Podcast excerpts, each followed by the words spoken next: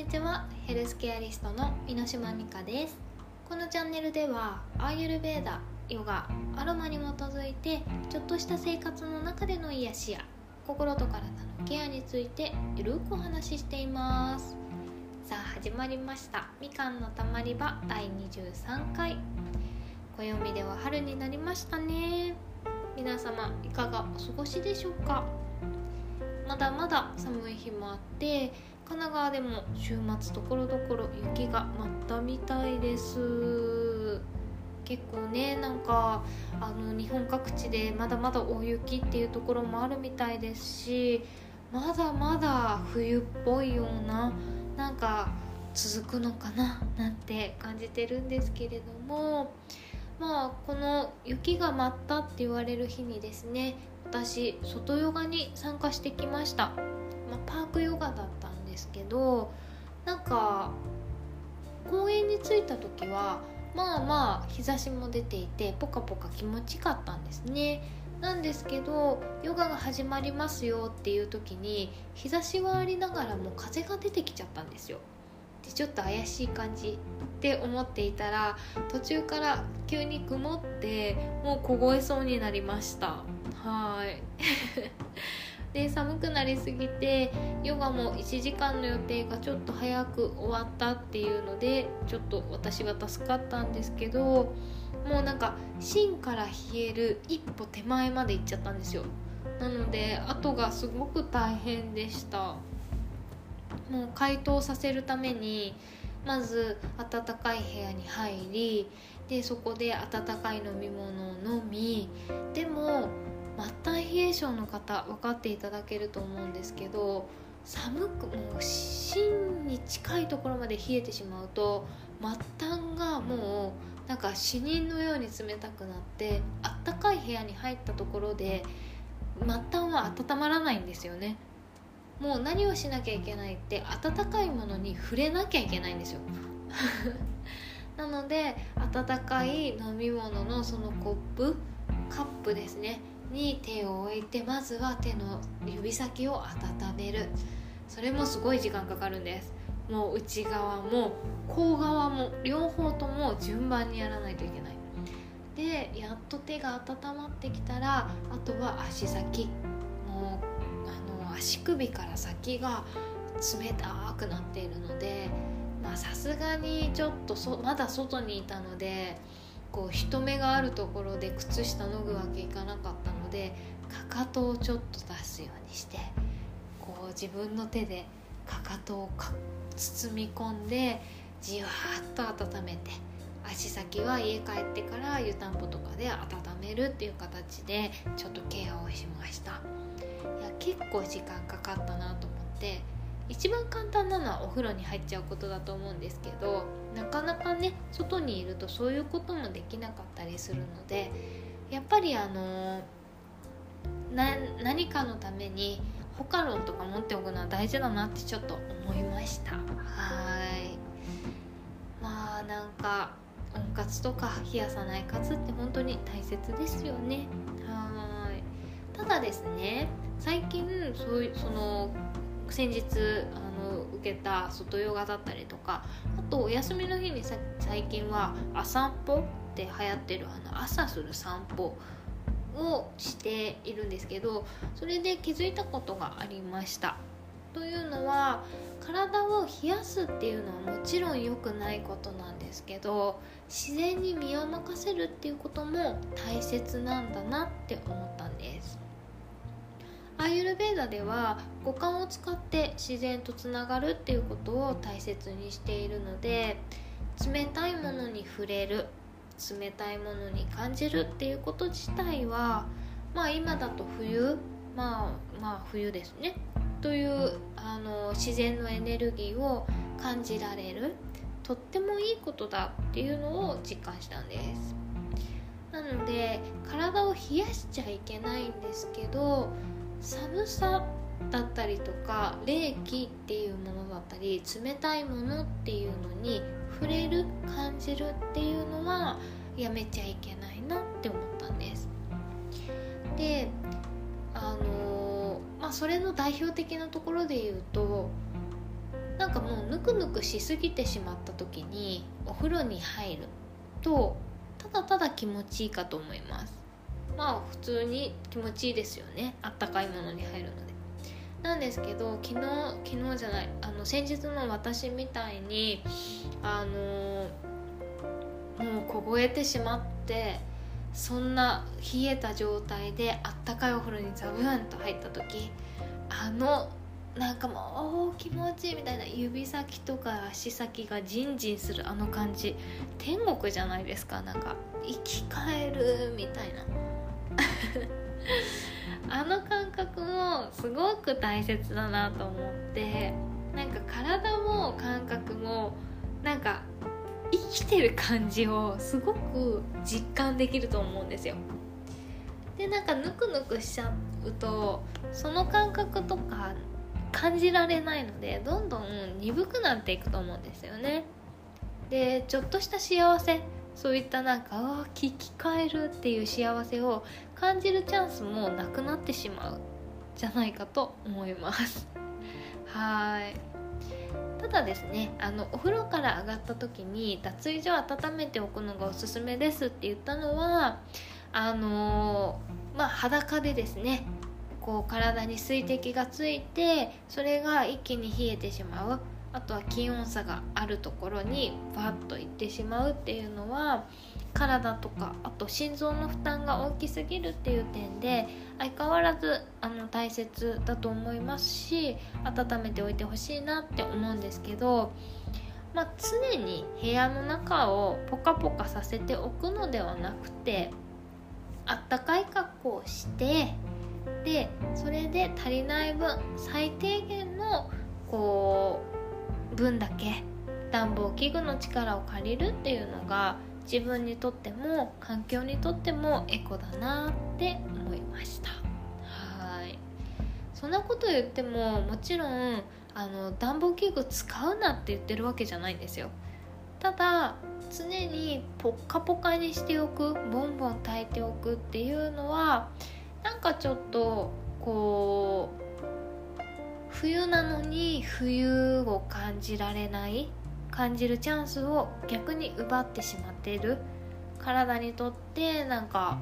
自然の摂理と反してしまっているじゃないですけどそういう風に感じたんです。はい。でさらには解剖学的に見た時になんですけど私たちの体って自己治癒力とか自己免疫力っていうものを持っているんですよね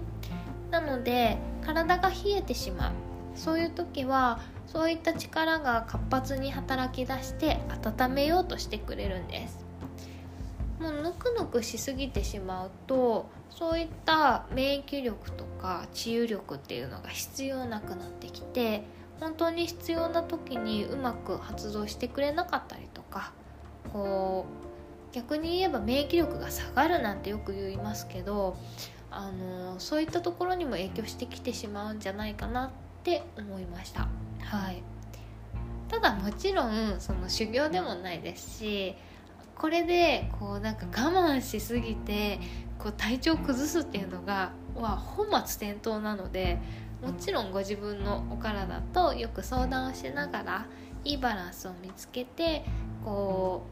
う無駄なことをしないもあれには無駄なことした方がいい時だってあると思うんですけどその辺りはバランスを見つけていただくといいんじゃないかなって思いました。はい、まあ、ちょっとなんか前置きがすごく長くなってしまったんですけどあのやっぱりですねまだまだ寒い日も続くと思いますしそんなこれから暑くなったら逆にですね冷房かけすぎないとか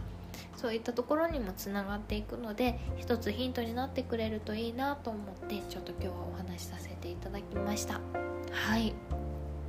では早速ですねやっと本日のテーマに入っていきたいと思います。本日のテーマはチョコレートと癒しの関係についてお話しいたします。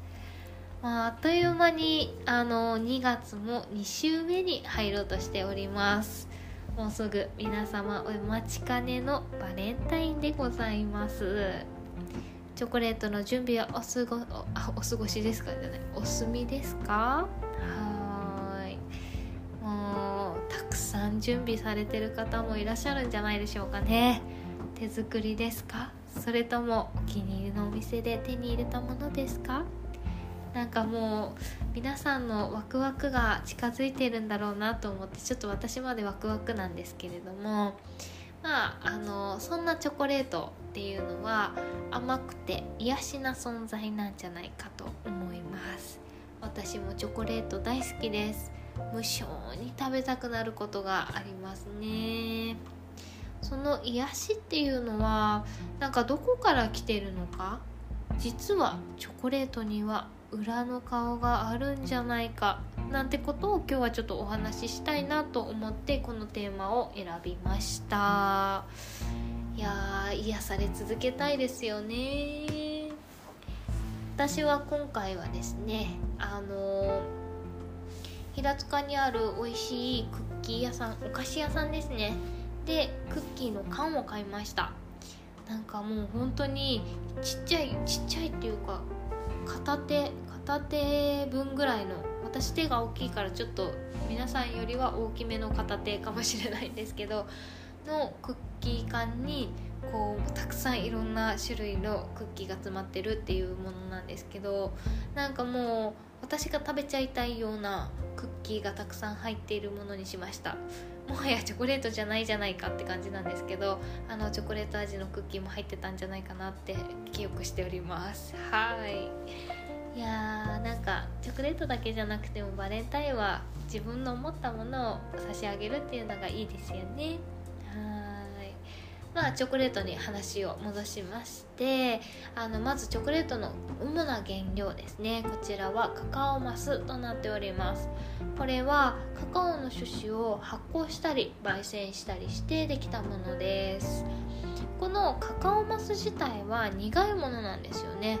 ご存知ですよね？結構皆さん知ってるんじゃないかなと思うんですけどあの苦いものなのでチョコレートっていうものはこのカカオマスに砂糖とかココアバターとかあとなんか香料だったりとかそういったものが入って混ざって出来上がっております。なのでそのお砂糖の量とかあとまああのホワイトチョコレートだったらまたちょっとなカカオマスじゃなくてなんか違うもの使ってましたよね。なんかそうやってこう配分が違ってあの美味しい種類のチョコレートたちが出来上がってるっていうことになります。でまあそれを聞いた時にチョコレートが癒されるっていうのはまカカオマスで癒される方もいるかもしれませんが基本的には材料の中の甘さまあ、お砂糖だったりとかあとは他の風味とかで癒されていると思っていただくといいんじゃないかなって思いました。というのもですねそんなチョコレートアイユルベーダとかあとはヨガの食事感の視点から見るとラジャスというものに分類されるからです。この理論はですねあの鳥グナというもので、まあ、アイユルベーダとヨガでそれぞれ、あの違った視点で少しずつ違った視点でですね分類されている面白い理論になります。なんかアイユルベーダとヨガってもともとはこう一緒の起源みたいなんですけどちょっと派生してこう変わっているので少しずつ考え方が違ったりとかでも似ていたりあのお互いを打ち消すこととかはないのですごく面白いんですねなのであえてちょっと今日は両方とも軽くご説明したいなと思うんですけどこのトリグナというのはインドの昔の言葉サンスクリット語でトリが3グナというのが性質という意味になります。あとは要素とかっていう意味もありますかね。はい。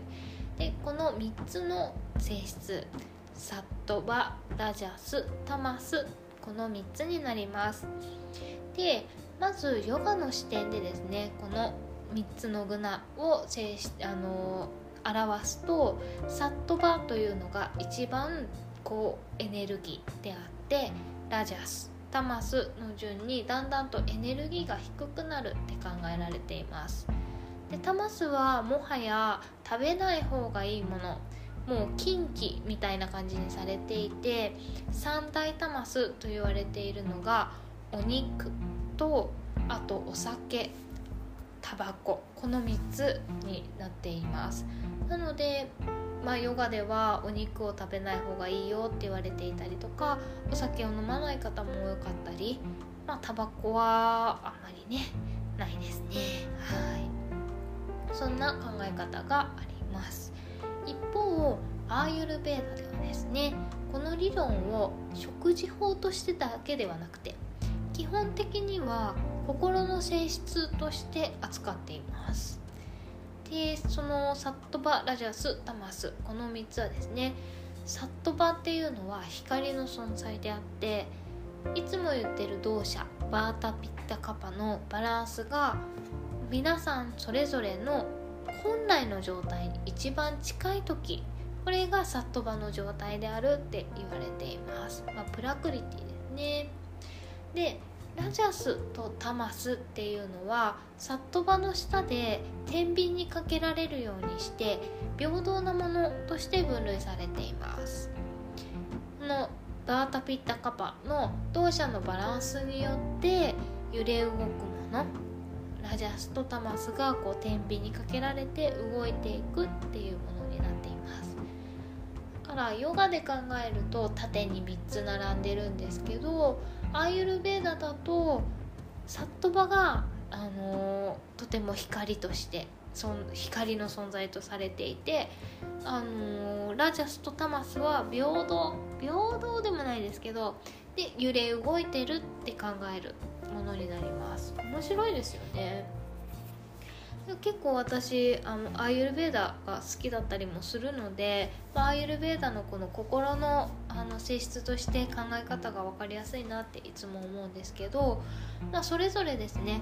あの違った視点だったりとか食べ物に当てはめる。特にヨガの方は全ての食べ物がサットバラジャスタマス、まあ、タマスはその3つですね。に当てはまったりとかするので、まあ、気になる方はちょっとその辺り、あのー、調べていただくといいんじゃないかと思います。はい。まあ話は戻ってチョコレートはラジャスに分類されると言いました。はい。なのでまあヨガの視点で見るとちょっとまあサットバとタマスの間にあるまあ控えるべきものとして分類されています。まあそうですね。刺激物というあの分類になるんですけどまあなんか刺激物って何って感じかもしれないんですけど甘さの少ないダークチョコレートを食べた時のあの苦み、まあ、カカオマス本来の苦みですね。だったりとかとはあのカフェインが含まれているって考えるとまあなんか納得していただけるんじゃないかなと思います。ラジャスな食べ物。でこのアーユルベーダの心の性質として見た時にラジャスに傾いてしまうとあの神経質になってしまったりとかあとは怒りとか不安自己中心的な考え方になってしまうとかそういった風に影響が出てしまいます。まあそのままですよね。心が刺激の強い状態になっていくって考えていただくと分かりやすいかと思うんです。でいつもあのお話ししているアーユルベーダの動作バータピッタカパの中でバータとピッタとこのラジャスっていうのが関係が深いんです。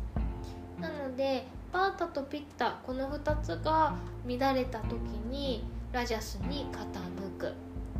逆にラジャスに傾いてしまった時バータとピッタが乱れるっていう風に考えられることもあります。なんかちょっとなんかいっぱいいろんな横文字出てきたみたいな感じで 分かりにくいんじゃないかなとも思うんですけど、まあ、普通にですねラジャスっていうのにあのなりやすい。そして、まあ、ラジャスっていうのがこう増えてしまう。増えてしまう。傾いてしまうとちょっとなんか刺激的に怒りっぽくなったりとかしやすい。まあ普通に同社で言うと、まあ、バータとピッタと関係が深いということなのでバータもピッタも乱れたって考えると簡単かもしれません。なのでまあそうですね。ラジャスに傾く食べ物を食べ過ぎてしまうとこういった症状が出やすくなります。ただチョコレートが悪いって言ってるわけではなくてあのもちろんチョコレートって結構癒しの存在なのは間違いないじゃないですか。でなんか疲れた時のあとちょっと頑張るために一口だったりとか癒されたい時に甘いものをこう一口食べてみたりとかあと友達と楽しくお話ししてる時にワイワイしながら食べたりですとかなんかいろんな場面でチョコってみんなを癒してくれると思うんですよかもチョコレートだけじゃなくてチョコレートフレーバーのものってたくさんこの世には存在するじゃないですか。そういった意味でもなんかチョコレートとは切っても切れない縁だと思うのでうまく付き合っていただきたいなって思うんです。